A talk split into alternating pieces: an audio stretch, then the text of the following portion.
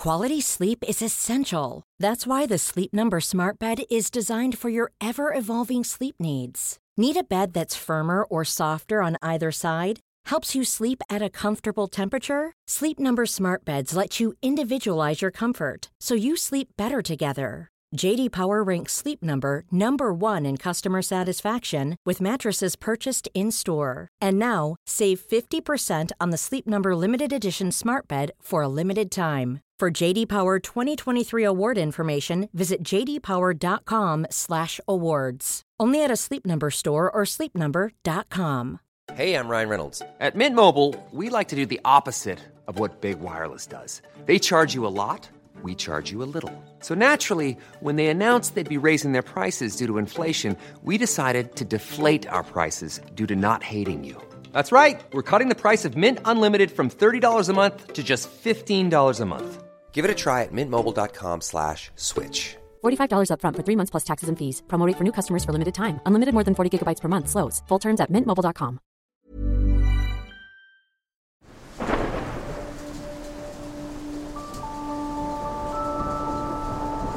The greatest crisis of our current age, in a crowded field, is the climate emergency.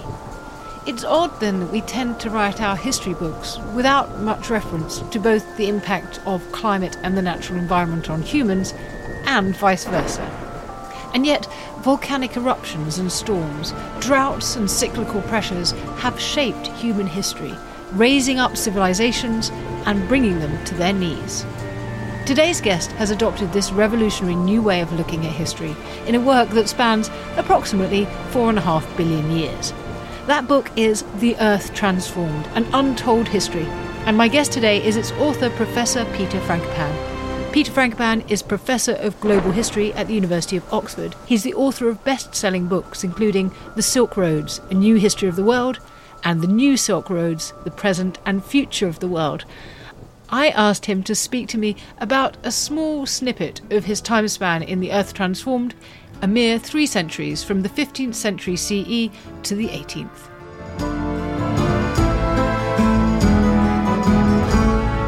Professor Peter Frankopan, welcome to Not Just the Tudors. I never thought that I would get a call up for the Tudors podcast, having been a huge fan of yours for so long, Susie, and this podcast has been such a great success. But I don't think of myself as a Tudor specialist. I definitely feel like I'm going to under deliver to all your listeners today. But I'll do my best to fly the flag for the Tudor period. I don't believe, Peter, that you ever underdeliver. And actually, of course, you're sort of an expert now on all time because your book, The Earth Transformed, is looking at such a large period of history that even to zero in on the sort of 200 years or so in which we're interested for this podcast is to focus on, you know, quite a chunk of a substantial and important book. But you absolutely know your stuff. So I'm not worried at all about that. And what we're thinking about is the relationship between human activity, human history, and the environment, broadly speaking. Is that the best way of summarizing it, do you think? I guess so. I mean, we both know, we've talked about this a lot. The challenge about being a historian is you have to specialize and to narrow down to be able to say things that are more detailed, more interesting than just general materials and sort of general observations. And, you know, I think one of the things that's changed since I was a graduate student you're much younger than me, Susie, so you probably you were doing this already, but that when I was a young historian, you learn how to read texts and you learn how to handle some of the material culture. But the thing that's galloped forward in the last 20 years or so has been lots of materials related to the sciences, and quite a lot of those are connected to climate. So being able to look at tree ring data, to be able to look at fossilized pollen to see about how land is being disturbed, to be able to understand about carbon dioxide levels in the atmosphere a kind of new set of skills, but you know, those are disciplines that we historians need to be paying attention to. So I think one of the things I've been trying to do over the last decade or so is to familiarize myself with some of those materials and methodologies, but some of it trying to work out how do we think about things like not just weather and climate, but things like ecologies when we think about different periods of history of different regions. So, you know, for example, in Tudor England, it's quite rare. Sometimes there's discussion about shipbuilding and cutting down of trees for oak and where does Henry VIII get those materials from? But we don't think about the iron for cannonballs. We don't think about where nails come from. We don't really think about the ways in which changes in Tudor England and just internally forget about with engagement with the rest of the world how those things change. And that seems to be such a fundamental question that we should be asking because all of us in the world today know that natural resources, sustainability, all those kinds of things are hugely important and that changes to the physical and natural environments have very dramatic impacts. So I think it's such an important question to be asking. And there's no single period, no single geography that doesn't experience change. So trying to track that is both interesting and, as it turns out, quite rewarding. Yes, and it's fair to say that actually the challenge to the ecology, the climate emergency, this is the greatest issue facing us in our modern time. So it's actually very, very important to think about history through this lens. And you said it's not just about weather, but I think it might be a, a, good place to start with our period to think about one tiny example that just shows how something like weather can be so pivotal to moments of human history. You talk about Vienna, 1529. What happened then? I'd probably just put a disclaimer in here, which is that every single event has a weather context. Every single battle you fight, every single cannonball you fire, every single catapult depends on the softness of the ground. It depends on your ability to move troops into position and how difficult it is to get food to them. So, you know, whether it's raining a lot or whether there's drought, those affect every single military decision in logistics. It's just we pick out the big signature events. I thought you were going to say the Spanish Armada and the intensity of the winds of 1588. And had that happened at a different time of the year or in a different year, perhaps the outcome would have been different. I mean, in fact, you clever Tudor historians will tell me it wouldn't have made any difference whatsoever because a bunch of ships turning up off the coast of southern England wouldn't have mattered. But as it happens in the 1520s, the Ottomans are on the move in southeastern Europe. So the Ottomans, the Turks reach into mainland Europe in the 1370s, 1380s, well before the conquest of Constantinople. Constantinople falls in 1453. And the Ottomans have a great deal of momentum at this point. It's a question of which targets they want to hit and why. And again, it's a sort of little point worth mentioning is that empires are all about ecological exploitation. There's no point conquering mountains and unfertile lands. But one of the big targets the Ottomans is Vienna, which is the gateway into Central Europe. Three years before the Battle of Mohacs, the Ottomans are able to beat a combined army of a whole bunch of allies from all over Europe, loosely tied together, inefficient, lots of petty rivalries. Europe has been weakened by a whole set of peasant upheavals, revolutions, conquests, and problems between individual rulers. And the Ottomans decide to launch an attack on Vienna. Of course, the most famous Ottoman assault on Vienna in 1688. But in the 1520s and 1529, the Ottoman forces, very substantial in size, reach Vienna. And it looks like this might be a moment where the gateways of Europe are opened up to a force that has swept all before it for the last 300 years led by Suleiman the Magnificent, technologically innovative, hugely inventive on the battlefield. It's the first time we see kneeling soldiers with muskets firing. And those new technologies, new innovations catch traditional ways of doing things by surprise. Now, the problem is how do you sustain a siege? And that's something you've talked about many times on this podcast. It's quite difficult to keep morale, discipline, and above all, food and water, sanitation. So you're at a disadvantage the longer the siege goes on on the outside, as much as you are on the inside. That assault that happens over two weeks in the autumn is beset with heavy rainfall, getting the Ottoman guns and cannon into position. It's very time consuming, laborious, and inefficient, and arguably things would have turned out differently, not just for the Ottomans or the Austrians, but for the rest of Europe, had the Ottomans started a couple of months earlier. So these things I think are really important, both in terms of sort of counterfactuals, what might have happened, but also to put into a sort of matrix that the Ottomans didn't not win because it rained. Lots of other explanations, lots of other factors, the defense of the city of Vienna, provisioning success, logistical decisions and so on. But it's something which we always need to be paying attention to. It's something that should get mentioned. There's a context for all major significant military assaults. I mean, we're talking, in fact, this week there's been some coverage about D-Day and how D-Day in 1944 had been delayed to open in the only window in June 1944 that would have suited. And in fact, a postmistress on the west coast of Ireland who happened to also have a weather station was crucial in giving Eisenhower the information that going on the 5th of June was the wrong day. So we commemorate D-Day every year. We think about the assaults on the Normandy beaches, but you know, with the wrong cloud cover, the wrong kinds of storms, the wrong kinds of winds, you reduce your chances of success. And, you know, ecologies, the natural world, all are important. We just don't think about that often as historians. It's all about individuals, normally men, making great decisions. And actually, it's much more complicated and much more interesting than that. So you mentioned there, of course, the relationship between ecology and empire. And as you say, we tend to think about things like European colonization in this early modern period as being about individuals and about political impact. Can you talk a bit about its impact on ecology? Well, all imperial expansions are ecological projects. The Roman conquest of Egypt wasn't just because Cleopatra had a cute nose or was a woman who deserved to be put in her place. It was about Romans taking control of the great wheat basket and grain basket of the Mediterranean. That's what Egypt really represented.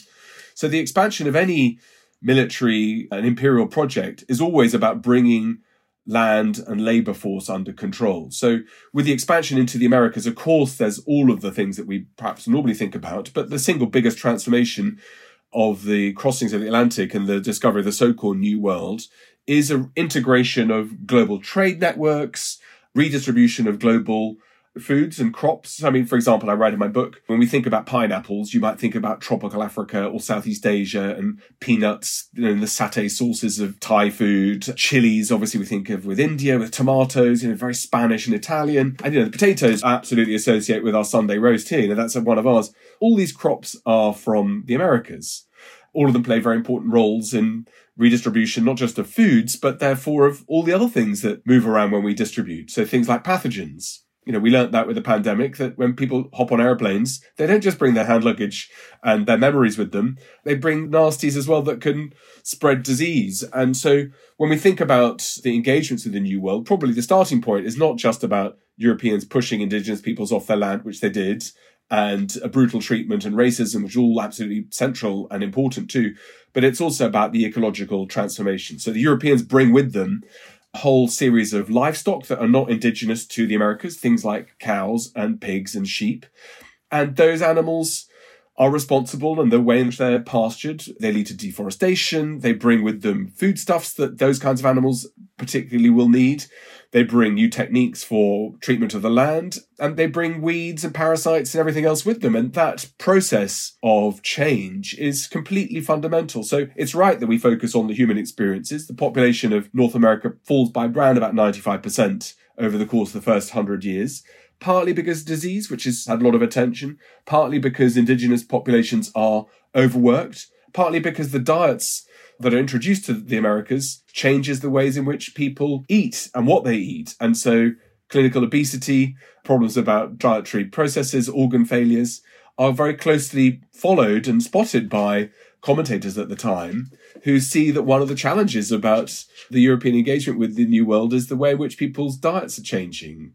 And local leaders say that before the Americans came, we used to eat more healthily, and look what we eat now. And that makes us old, ill, fat, and we die young.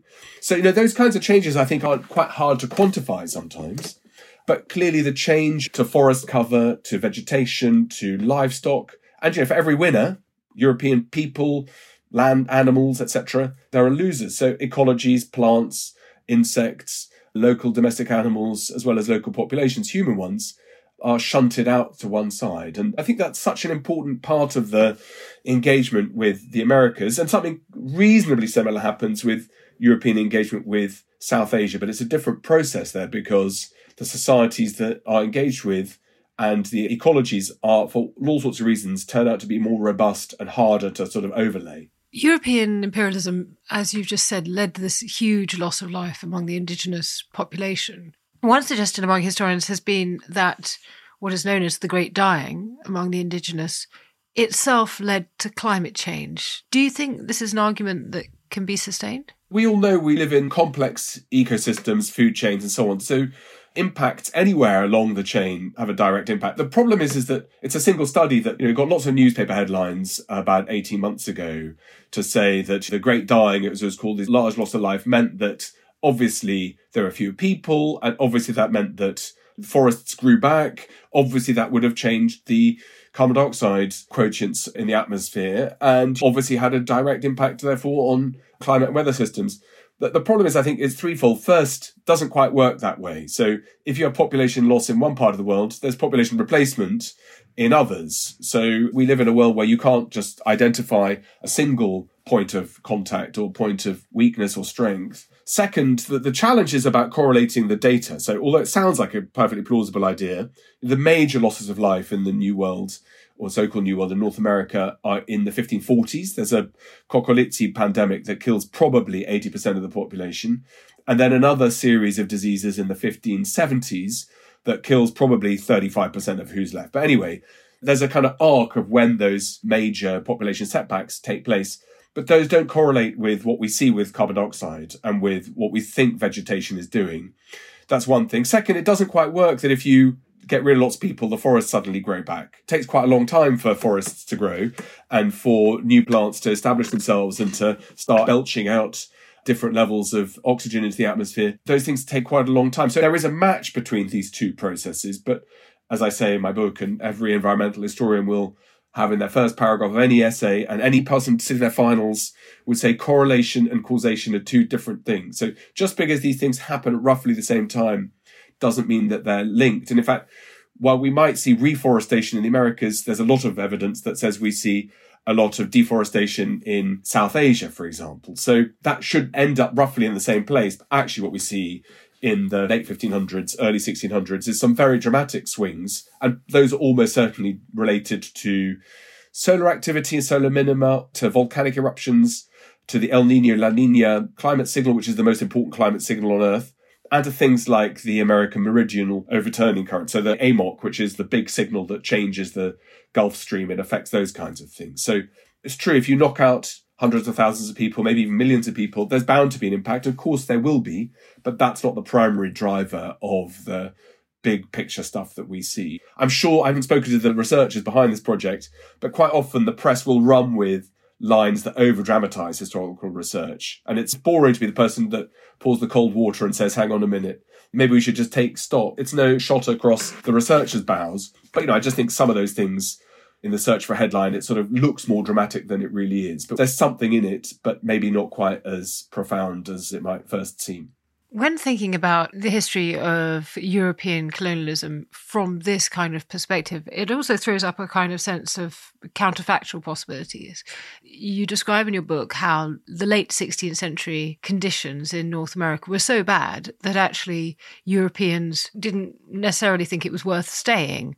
Can you give some sort of sense of what the environmental challenges were that they faced? Well, those reports tend to be written by bureaucrats and functionaries who are covering their own backsides. So you've always got to take them with a pinch of salt. But you know, you have Spanish colonizers and important officials writing back to the King of Spain saying, Florida's so flipping cold. It's a total waste of time, money, and energy to invest here for the future. And, you know, you and I and listeners will think of Florida as quite a nice place to go on a summer holiday or winter holiday. It's where oranges get grown. It's where you play golf in your retirement and get a nice suntan. So reading these things 500 years ago saying Florida's so cold that it's unsurvivable in the winter doesn't kind of make any sense to us. So the first question is, do we have empirical evidence that can show that it's a lot colder? Or is this just someone who wants to get back home? Because as any Tudor historian knows, you want to be as close to the king as possible if you want to become rich and famous. And if you're parked off somewhere miles away, then you lose influence. So there are all sorts of ways in which sometimes these reports, we need to treat them with a pinch of salt. But having said that, when we do start to gather information from things like tree ring data, it looks like the first decade of the 17th century. So this from about 1601 for the next 10 years. That's the coldest 10 year period in the Northern Hemisphere over the course of 2000 years. So there obviously is something that affects and makes changes happen. In this particular case, a series of four major volcanic eruptions from 1585 up until about 1600 bring about a whole series of ecological short-term shocks. And it doesn't take much. You know, we've seen in the news recently, it doesn't take much to have supply chain disruption, closing a canal here and there for a few days, let alone big pandemics that leave everything and people in the wrong place at the wrong time things can cascade down very quickly. So there obviously is a challenge. But, you know, when you start to accumulate what all travelers going out to the Americas start to say, you build up a picture that just looks very unusual. And it looked unusual for them. So you have lots of Spaniards crossing the Atlantic who say, look, I've read my Aristotle. I've read all these geographers from the ancient world. I can see that we can tell that the latitude of Florida and the Caribbean, you know, it's roughly speaking same level as Southern Europe. So it should be the same temperature and yet it's bloody freezing. So not only are we disconcerted by that, it makes us wonder whether all these Greek scholars, physicians, philosophers knew what the hell they were talking about because they're wrong. you know, you have lots of gentlemen scholars, for want of a better word, writing back and saying things like, you know, animals in the Americas are just smaller and they reproduce less and they're less vigorous and dogs don't bark. And, you know, humans find it difficult to survive. So that world in which they're stepping into feels very, very different to them. And it feels different enough to enough people to think that there is something that is unsettling and unusual. And that might be to do with changes too. I mean, one of the things that happens with Europeans and with all empires is overexploitation. Again, we tend to think of sustainability as being something really new and we're the first generation to worry about that. You know, you know that from your studies, not just of the Tudor world, but of your travels in South Asia too. Sustainability and harvesting and looking after resources is absolutely fundamental in almost all societies in all periods. But what tends to happen with empires is that there's a rush to get to the best bits, the best bits of land, the best metals, the best resources. You fill your boots as quickly as you can. And that leads to over exploitation very, very quickly. So topsoils erode, you cut down all the forests, you change climates. And one of the things that some Europeans were deeply anxious about was that the human imprint on the Americas was making a difficult world climatologically worse. In particular, cutting down forests was changing rainfall patterns. And people thought about that because ancient Greeks, people in ancient India were writing about if you cut down lots of trees, you change where the rain falls and how much rain comes. So the idea that humans were that master of their own downfall and were making their new gardens of Eden into more dangerous and less productive places that yielded less was something that fell into an intellectual hinterland that people recognized that humans are our own worst enemies and something that has an obvious resonance today too. It should be easy to work out to be sustainable. Turns out when you have rewards and incentives that are not correctly correlated, people make very, very stupid short term decisions that compromise their long term futures.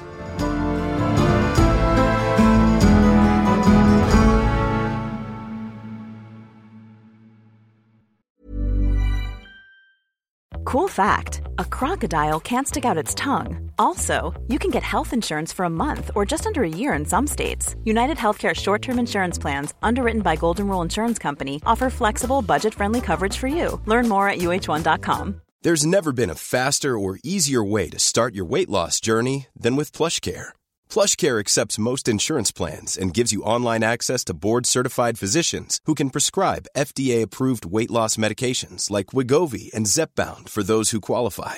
Take charge of your health and speak with a board certified physician about a weight loss plan that's right for you. Get started today at plushcare.com slash weight loss. That's plushcare.com slash weight loss. Plushcare.com slash weight loss. Quality sleep is essential. That's why the Sleep Number Smart Bed is designed for your ever evolving sleep needs. Need a bed that's firmer or softer on either side? Helps you sleep at a comfortable temperature? Sleep Number Smart Beds let you individualize your comfort so you sleep better together. JD Power ranks Sleep Number number 1 in customer satisfaction with mattresses purchased in-store. And now, save 50% on the Sleep Number limited edition Smart Bed for a limited time. For JD Power 2023 award information, visit jdpower.com/awards. Only at a Sleep Number store or sleepnumber.com.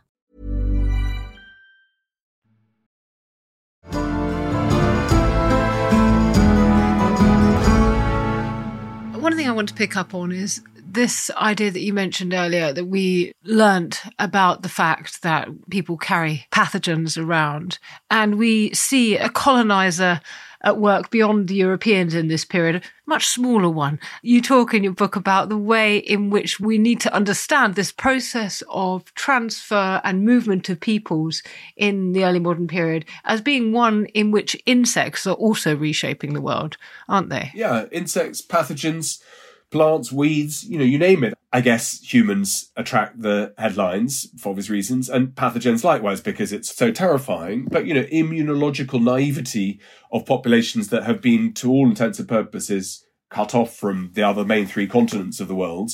So Africa, Europe and Asia produce huge numbers of casualties through pandemic disease. And those who survive, of which all of us descend today, you know, all of our ancestors survived the Black Death otherwise we wouldn't be here, and other diseases too, meant that in contact with new peoples, we brought with us things that we could cope with. Not great having some of these diseases too, but when you bring things like salmonella or smallpox to populations that have no immunity at all, then death rates are absolutely enormous. Having said that, there's some amazing research now because of genetic materials and being able to look at mitochondrial DNA. We have a much clearer idea of what it is that kills people. But, you know, one of the things in the new world is not just disease. It's that if you are calorie deficient, if you are not eating enough, your immune systems are much weaker. So again, that correlation between diet availability, dietary change, overwork. You have the new colonizers who put the almost the first thing Columbus writes back about the populations in the Caribbean is that there's an unlimited labor force who are going to be easy to control and manipulate to do the hard labor and hard work for you. That if you work people very hard and you don't feed them properly, their exposure to disease can be fatal quicker than it might otherwise be. So those diseases, they move around. Some of them are waterborne, some of them are airborne, but some are carried by insects. And the biggest killer, other than smallpox, is malaria. And malaria is the thing that establishes itself in the Caribbean and the southern part of the United States, or establishes itself properly in the 1670s and 1680s, probably as a result of a very heavy set of El Nino events where you find unusual temperatures because of what's happening in the Pacific, the evaporation processes and rates. And clearly, when people are being shipped across the Atlantic against their will in vast volumes, or voluntarily, you're bringing lots of things with you. And if you can transport mosquitoes in particular or other pathogens, then if they can establish themselves, then it can be curtains. And what that seems to do is it changes the dynamics of our own relationships with humans and with each other and with race. So, for the first hundred years or so of European colonization of the Americas, a large number of the people who are brought across the Atlantic are from Europe. In fact, in Barbados, until the middle of the 1600s, about 75% of the population there are white Europeans, and they're indentured laborers, indentured slaves, the kinds of people escaping from the ravages of the wars of religion, the civil wars, all the kind of things you've talked about so eloquently on your podcast, Susie. But what then happens is that because of malaria, it's always been quite a precarious existence to survive across the Atlantic. But suddenly there's a bonanza for people who work out that for some reason, some populations from West Africa seem to be able to survive infection to malaria. And that's because of genetic mutations that happen with many Bantu popula- speaking populations between three or 4,000 years ago. So ironically, many of those people carted around in chains, deprived of their liberty, and not just their liberty, their children's liberty, victims of astonishing persecution, violence, and the kind of endemic legacies of racism that are still, unfortunately, prevalent today that ironically the racial superiority of many of these enslaved populations allows them to be able to survive exposure to malaria when the white population's vast majority don't reach their 18th birthday and most don't reach their fifth birthday. So that inversion of how ideas about racial superiority and inferiority get established are connected very closely to volumes of transatlantic slavery that boom after the middle of the 17th century. That's the period of mass enslavement and of mass enforced migrations across the Atlantic. It's, of course, all completely the wrong way round. In fact, one of the questions I ask early on in this part of my book is if the Europeans were so keen on plantation complexes for sugar, tobacco, and so on, why didn't they just establish plantations in West Africa? It's a lot closer to Europe. There'd been sugar plantations in Madeira and Sao Tome in West Africa. Again, one of the ironies is the transatlantic slave trade is a symptom of African political strength rather than weakness. So because states in Africa are able to keep the Europeans at bay, it means that they don't allow Europeans to come and acquire land or buy land or take land or steal land and grow whatever they want for their own markets.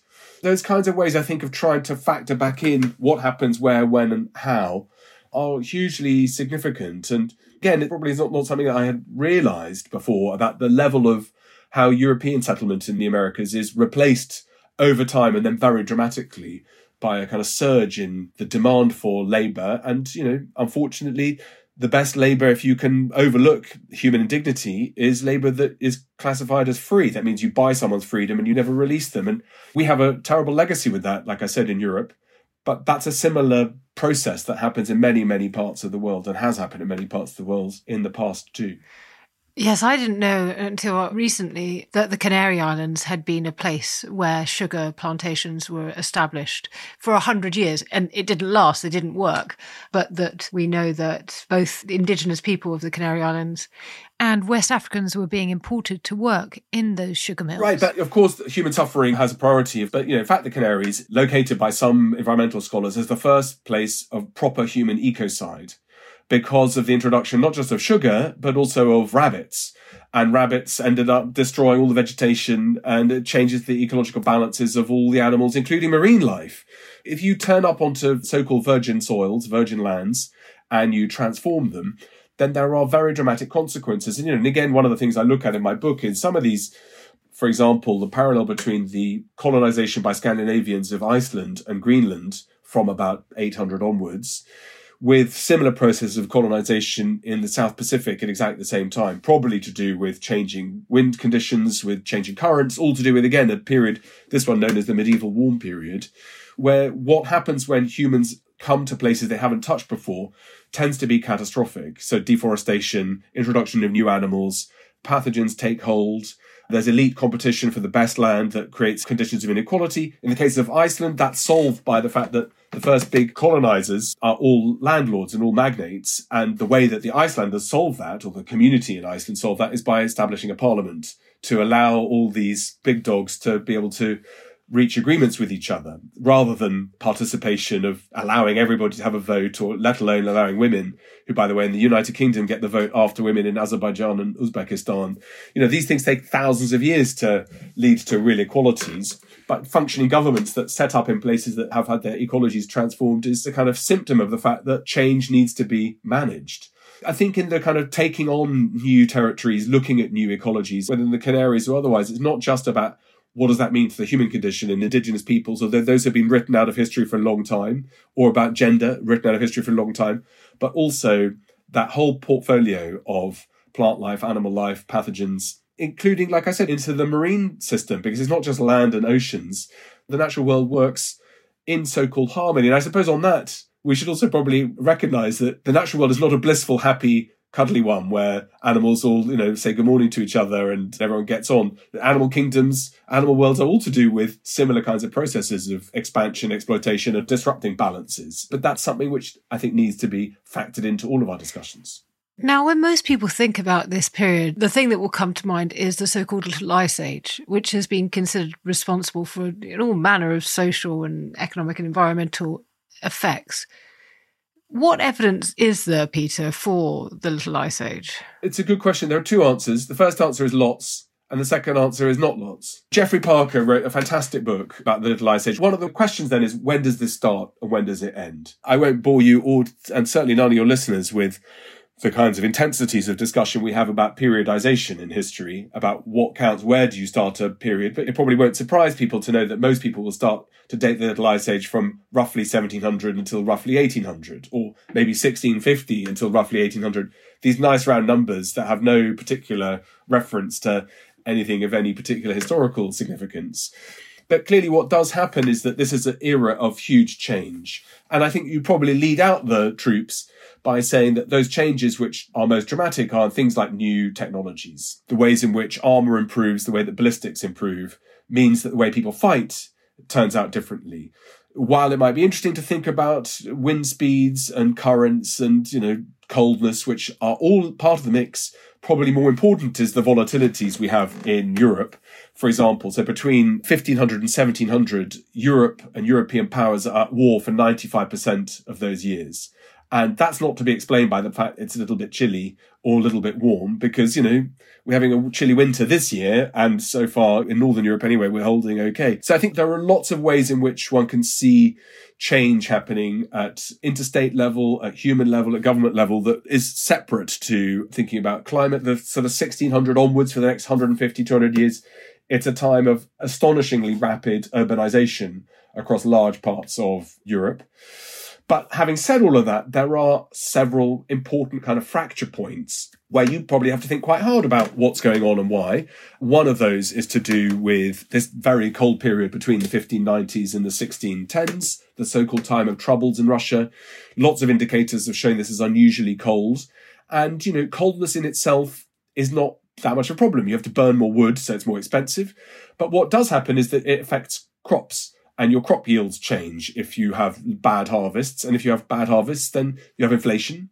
And if you have inflation, you tend to have widening inequalities. And quite often you have persecutions of minorities. So you see, for example, there's a data set that looks at persecutions of Jewish communities in Europe between 1100 and 1800 and a change in average temperature, growing season temperature of a third of a degree has a measurable correlation with persecutions of Jews. In this period, you know, you might look at persecution of women, where witch trials, some estimates put the numbers of women put on trial in the millions, which is obviously probably a little bit toppy.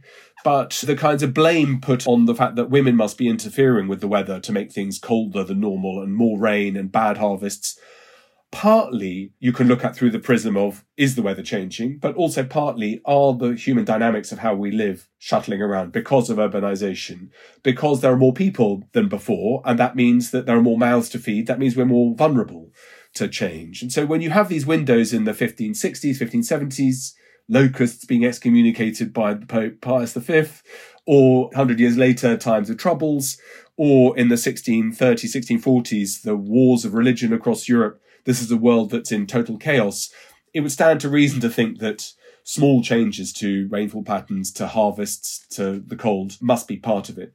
But, you know, there are lots of parts of the world that don't go through shock. The Netherlands, for example, or Japan, they don't see the same levels of pressure. So probably one would look to human error, pilot error, for being the primary driver of some of these important changes. Like I said, new technologies, the ways in which you could be over rewarded for taking on your enemies or thinking you're going to win.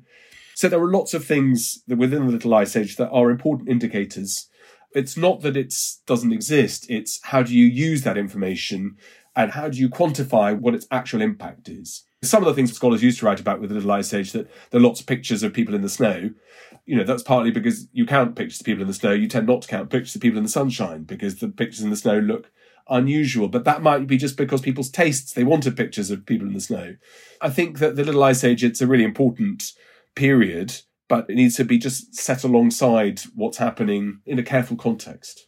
Yes, and to pick up on the witchcraft point, I mean, I'd probably say the best evidence suggests around 90,000 trials, and about half of those are executed over a period of a couple of hundred years. And exactly as you said earlier, what we have in the 1590s, the 1620s, and the 1660s peaks in witch trials, and they correlate with periods of bad harvests and poor economic conditions, but don't necessarily cause. Them. But as you know, witch trials in the Protestant part of Germany fall off and stop much sooner than they do in the Catholic part of Germany. And there's no difference when you're spread out over three or four miles or 20, 30 miles in terms of temperatures, weather conditions, and so on. So the cultural side of this is also important and needs to be explained. So I think it's that this is all happening, but you probably wouldn't pass through too many exam hoops without trying to do what we historians do, which is to say, look, I understand this is what the picture looks like. I need to now look at it and work out why there are no witch trials or so few witch trials, for example, in Ireland? Why is it that in some parts of Europe we see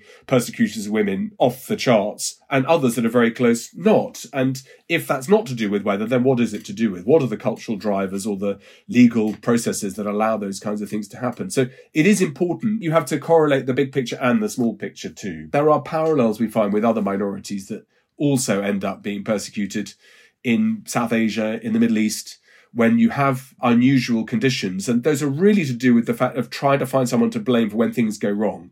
And people at the top of the social and political pyramid and economic pyramid tend to be men. They tend to be elite men. And so finding people who've got the least amount of pushback to you is quite an effective political tool, unfortunately. One question I want to ask you about climactic stress in this period is the extent to which you think we should see it as a factor in political change. In China, for example, or Southeast Africa, you look all around the world in your work. Yeah, it's always there. I think it's in the hierarchy of factors that each historian will place that higher or lower. I mean, for example, we have a big turnover in China in the 1640s, the fall of the Ming dynasty and its replacement with the Qing. And this happens at a time where we can tell from all sorts of factors, both from climate archives, in terms of climate related scientific materials, but also being written about at the time, but the truth is that probably most historians would stick with what the traditional explanation of the fall of the Ming is, is if you cut your services and your budgets, your ability to spot problems and to deal with them has declined. That's taken the course of 30, 40 years. Inefficient spending by the court, over lavish ceremonials, incompetent rulers, the bureaucracy that's dysfunctional, lots of petty competitions that you haven't managed properly. But those things are probably the more important factors. But I think it's just difficult to talk about the change with the Ming without talking about pandemics, disease and its impact, without talking about impacts on harvests and yields. And of course, in the pre industrial world, the vast majority of state revenues in every society are from agricultural production. And that means that there's huge sensitivity to those kinds of changes. Again, you know, it's not that hard, I think, for everybody to understand that if you have your household budget that's more or less predictable all the time, and your expenses are more or less predictable, if there's a shock to one because of warfare, your expenses go up, or because your yields go down and you don't bring home as much as you thought, then that dislocation can be survived, it can be managed. Mughal rulers are quite good at managing that for one way or another. But if you get it wrong, or worse, if your revenues fall and your expenses go up, then you're in real trouble. And so, with the Ming, as had happened with Yuan dynasty before them, that combination of multiple factors means that the stress is there that, that results in the cracks going from being something that is manageable to something that's existential. My own view is that it's just important whether one's writing about the Tudors under Henry VIII or the Ming, is that there needs to be some nod paid to the environment. And that doesn't just mean climate change. You know, my work is also about the natural world as a whole. So, like I said at the beginning, it's about where does the oak come from to build those great galleons? You know, how do you harvest your forests? And, you know, under Henry VIII, for example, specifically, a real anxiety about deforestation in England and preservation orders to try to make sure that the Crown has first call on natural resources. You know, we see that in Venice around the same time, where as well as shipbuilding, wood is not just used for houses and for ships, but also heat source to make glass and to make metal. And the Venetian authorities deeply concerned that because of unsustainable forestry practices, Venice is not just at a military disadvantage, but it's potentially its whole hmm. industrial production is compromised. So I think it's about where does the natural world fit alongside the intrigues between rival people, between sort of state systems and bureaucracies and legal stuff, and the things that we historians have been quite good at working on for years.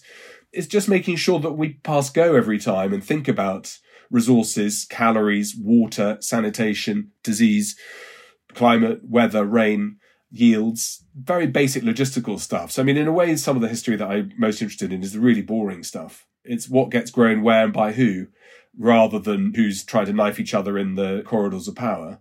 But, you know, I understand in Netflix, that's the bit that's most exciting, rather than the rural things and the logistical things and the basic vanilla trade. For example, Tudor acquisition of timber from the Baltics. And what does that do in terms of Baltic political and economic strength? The Baltics open up trade routes through to Genoa to be importing exporting all sorts of goods, including food, as a result of the fact that there's more money coming into their systems. What does that mean for Baltics relations with central parts of Russia? You know, it's not no coincidence that Peter the Great eventually builds a massive, great new capital city up on the Baltic coast. So all those things I just think need to be coloured in a little bit more. And I absolutely should pay my debts to historians like you, Susie, and to many others who do write about ecology, the environment, and climate. So it's not like this is brand new. There are lots of people who do it. It's just in the noise of how we talk about things. Perhaps there's not the prominence that that scholarship gets that it maybe could or should have. What you've told us today gives some indication of the breadth as well as the depth of research. We've only talked about a couple of hundred years. Your work spans many hundreds more. Congratulations on writing such an enormously wonderful and insightful book. Professor Frankopan, thank you so much for coming on to the podcast. It's been a real pleasure.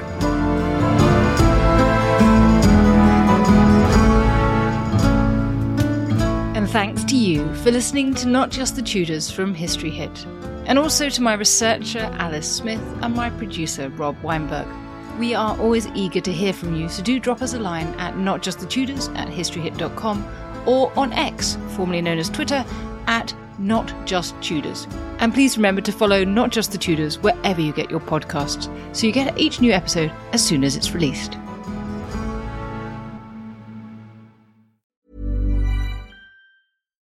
When you need mealtime inspiration, it's worth shopping Kroger, where you'll find over 30,000 mouthwatering choices that excite your inner foodie. And no matter what tasty choice you make, you'll enjoy our everyday low prices, plus extra ways to save, like digital coupons worth over $600 each week. You can also save up to $1 off per gallon at the pump with fuel points. More savings and more inspiring flavors make shopping Kroger worth it every time. Kroger, fresh for everyone. Fuel restrictions apply. History is full of extraordinary people, the Tudors being just a handful. In my latest film on History Hit, we meet Bess of Hardwick and go inside the incredible house that she built, a house that defines the elegance and grandeur of the Elizabethan age, a house fit for a woman who climbed to the top of the Tudor social ladder. To find out more about the life of Bess and many more fascinating figures from the past, sign up via the link in the description with the code TUDORS for an exclusive discount.